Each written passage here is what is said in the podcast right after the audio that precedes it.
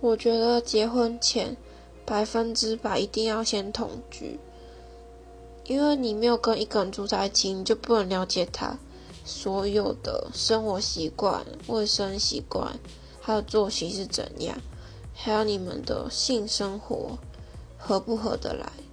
不可以想说，呃，那我们就直接结婚呐。那如果结婚发现彼此很不适合住在一起怎么办？那不就是很难看吗？都已经结婚了，为什么不婚前先同居试试看？